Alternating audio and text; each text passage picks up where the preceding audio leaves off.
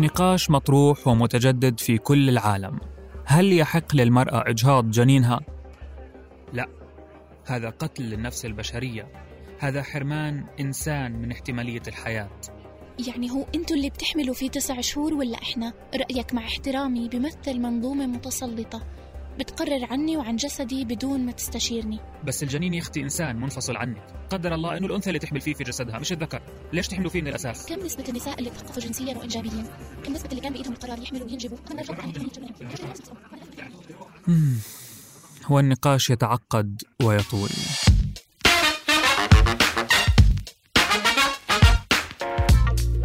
هذا بودكاست المستجد الموسم الثالث. أنا محمود الخواجة. في هذا الموسم رح نحكي عن مواضيع متنوعة. سمعناها بالأخبار وحابين نعرف عنها أكثر. في أواخر 2020 بعد 12 ساعة من النقاش صوت مجلس الشيوخ الأرجنتيني بالأكثرية على إعطاء المرأة حق الإجهاض حتى الأسبوع الرابع عشر من الحمل يعني تقريبا للشهر الثالث. كان يوم تاريخي. بعد نضال نسوي مجتمعي في الأرجنتين بدأ في عقد الثمانينات من القرن الماضي.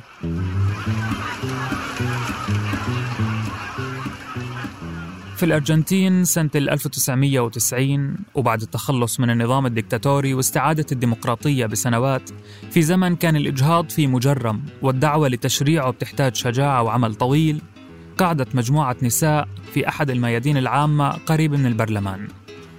على أسماع وأنظار الناس ناقشت المجموعة حق المرأة بالإجهاض. الحق اللي صار لهم تقريبا ثلاث سنوات بيشتغلوا على طرحه والتوعية فيه مجتمعيا بعد تشكيل لجنة متخصصة بالقضية الحدث يعني مجرد إنه هدول النساء كانوا بميدان عام عم بيحكوا عن الإجهاض ما مر بسلام.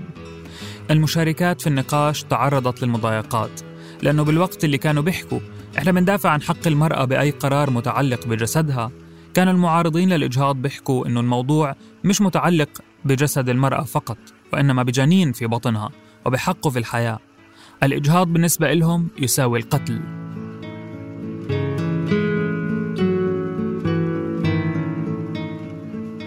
المدافعات عن الحق في الإجهاض قررت تحشد أكثر لخدمة القضية. تحالفت مع ناشطات من أنحاء أمريكا اللاتينية والكاريبي وفي نفس السنة صدرت وثيقة موقعة من 200 ناشطة بتأكد على مطالبهم بضمان الحق بالإجهاض الآمن ووسائل منع الحمل. الشعار اللي حملوه كان وسائل منع الحمل لوقف الإجهاض وإجهاض قانوني لوقف الموت. الشعار نفسه اللي هتفوا فيه وغنوه لسنين وسنين.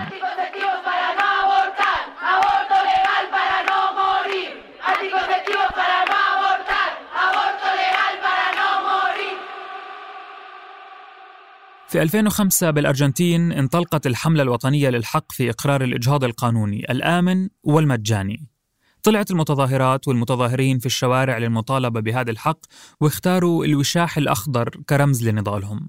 صحيح أنه من هداك الوقت ما قدروا يحولوا مطلبهم لقانون مصادق عليه إلا في أواخر 2020 إلا أنهم حولوا إلغاء تجريم الإجهاض من موضوع محرم لقضية أساسية على المستوى الشعبي والرسمي.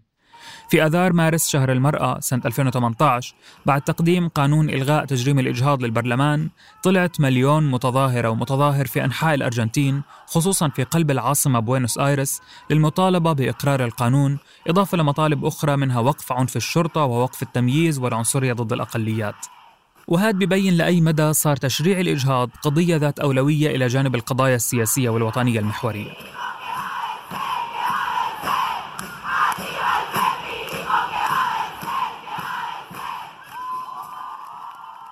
لحد آخر يوم بسنة 2020 لما صوت مجلس الشيوخ الأرجنتيني بالأكثرية على إعطاء المرأة حق الإجهاض كان الإجهاض مسموح بشرطين اثنين فقط لا غير إذا كان الحمل نتيجة لاغتصاب أو كان بيهدد حياة الأم. في الحالات الثانية ممكن الأم تواجه المحاكمة هي وكل مين ساعدها على الإجهاض. النساء خاضت كل هذا النضال من الثمانينات لليوم لأنه كل سنة بصير ما يقارب نص مليون عملية إجهاض سرية بالأرجنتين. والأرقام مش واضحة كتير بسبب صعوبة عمل إحصاءات دقيقة في موضوع زي هيك. بين سنة 83 اللي استعادت فيها الأرجنتين النظام الديمقراطي وسنة 2018 توفت أكثر من 3000 امرأة نتيجة الإجهاض غير الآمن حسب وكالة رويترز الأنباء.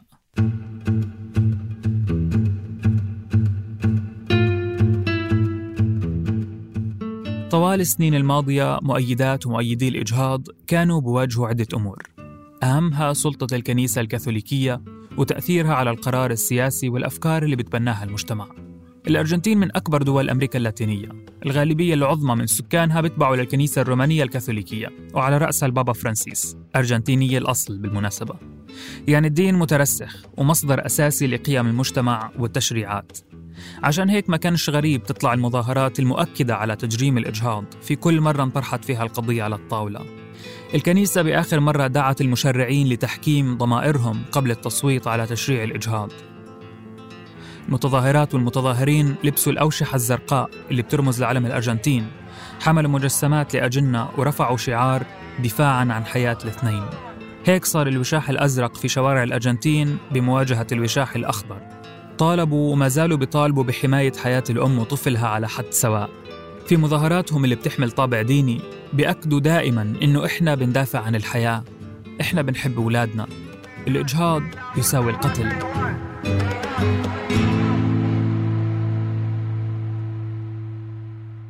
بالمقابل دائما كان مبدأ المدافعات والمدافعين عن الحق بالإجهاض. هو إنه في آلاف النساء اللي بتموت بسبب الإجهاض السري غير الآمن. الأمومة الإجبارية شكل من أشكال استعباد المرأة. معظم النساء ما عندهم إمكانية الحصول على التثقيف الجنسي ووسائل منع الحمل والدعم الكافي ليكونوا أمهات. خصمهم دائما كان النخب السياسية والدينية اللي بتفرض على المرأة وجسدها قيود وتشريعات ما بتشارك فيها. وزي أمريكا اللاتينية هذا الصراع كان وكائن وسيكون في معظم بلدان العالم.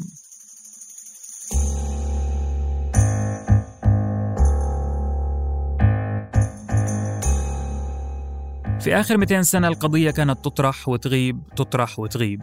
في سنة 1821 مثلا طلعت جماعة أمريكية اسمها نيويورك للقضاء على الرذيلة اللي طالبت بقوانين حظر منع الحمل والإجهاض ونجحت في مطالبها. إلى أن تجدد النقاش بعد 150 سنة من الحراكات النسوية في الخمسينات والستينات من القرن العشرين.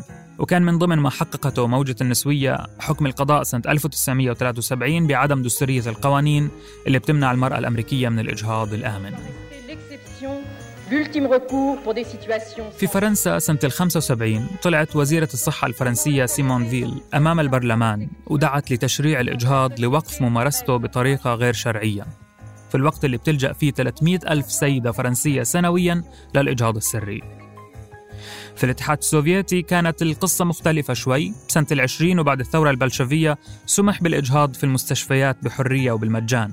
بس مع صعود جوزيف ستالين للحكم في منتصف الثلاثينات حظر الإجهاض مرة تانية بسبب المخاوف من انخفاض عدد المواليد وحرصا على وحدة واستقرار الأسرة السوفيتية.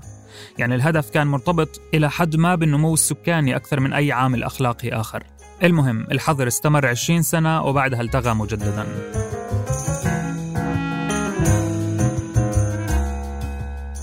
هاي الإجراءات رغم حصولها في وقت مبكر ببعض الدول إلا أنها تأخرت كتير في دول أوروبية تانية. في 2009 تشرع الإجهاض في إسبانيا بعد ما كان ممنوع إلا في حالات معينة. في 2018 إيرلندا عملت نفس الإشي. كوريا الجنوبية على وشك. فكيف تبدو الصورة في المنطقة العربية؟ الإجهاض من أهل العلم من يرى أنه محرم في جميع المراحل. الإجهاض لا تؤمن به المسيحية. إذا اتفقت كلمة الأطباء على خطورة الحمل عليها وكانت الروح لم تنفخ فيه جاز إنزاله. الآراء الدينية المختلفة بتلعب دور مهم في تبني حق المرأة بالإجهاض أو رفضه. في الدين الإسلامي مثلا تختلف المذاهب في حرمة الإجهاض أو إجازته في الأشهر الأولى من الحمل. البعض أفتى بجوازه في أول 40 يوم أو قبل نفخ الروح حسب الاصطلاح في الفقه الإسلامي إذا كان على الأم مشقة في الحمل وتربية الأطفال.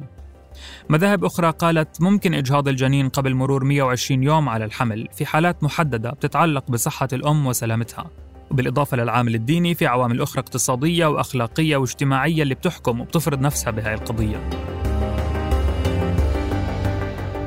من سنة 73 لحد اليوم تونس كانت الدولة العربية الوحيدة اللي سمحت لأي امرأة راشدة بإجهاض الحمل غير المرغوب فيه سواء كانت متزوجة أو عزباء ومن دون الحاجة إلى موافقة أي شخص ولكن مع الحرص على توفير الضمانات الكافية لحماية صحتها في المؤسسات الطبية المرخصة على شرط تكون في الأشهر الثلاثة الأولى من الحمل. في دول عربية أخرى القيود أكبر الإجهاض مجرم بشكل عام مع استثناءات متعلقة بصحة الأم وفي حالة الاغتصاب وإلى آخره. عمليات الإجهاض غير القانونية بتصير في عيادات سرية غير مرخصة بدون معايير سلامة مضمونة. بالتالي بتكون احتمالية الخطر على حياة النساء أكبر. حول العالم وكل سنة بتم إجراء 25 مليون عملية إجهاض غير مأمونة حسب تعبير منظمة الصحة العالمية. في البلدان اللي بتحظر الإجهاض ومنها دول منطقتنا العربية من بين كل أربع عمليات إجهاض في عملية واحدة غير مأمونة يعني بدون رعاية طبية كافية وغالبا بالعيادات السرية.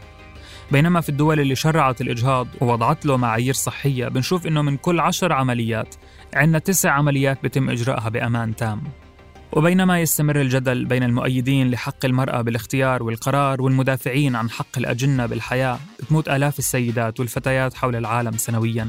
بسبب عمليات الإجهاض غير الآمنة واللي بتستمر في العيادات السرية بدون رقابة بكل الأحوال. طول ما هو الإجهاض مجرم رسمياً. هاي الحلقة كانت الأولى من المستجد بموسمه الثالث. بودكاست المستجد من إنتاج صوت. كنت معكم محمود الخواجة من الكتابة والتقديم روان نخلة من البحث لما رباح من التحرير تيسير قباني من المونتاج الصوتي. ما تنسوا تشتركوا بقنوات المستجد محل ما بتسمعوا بودكاست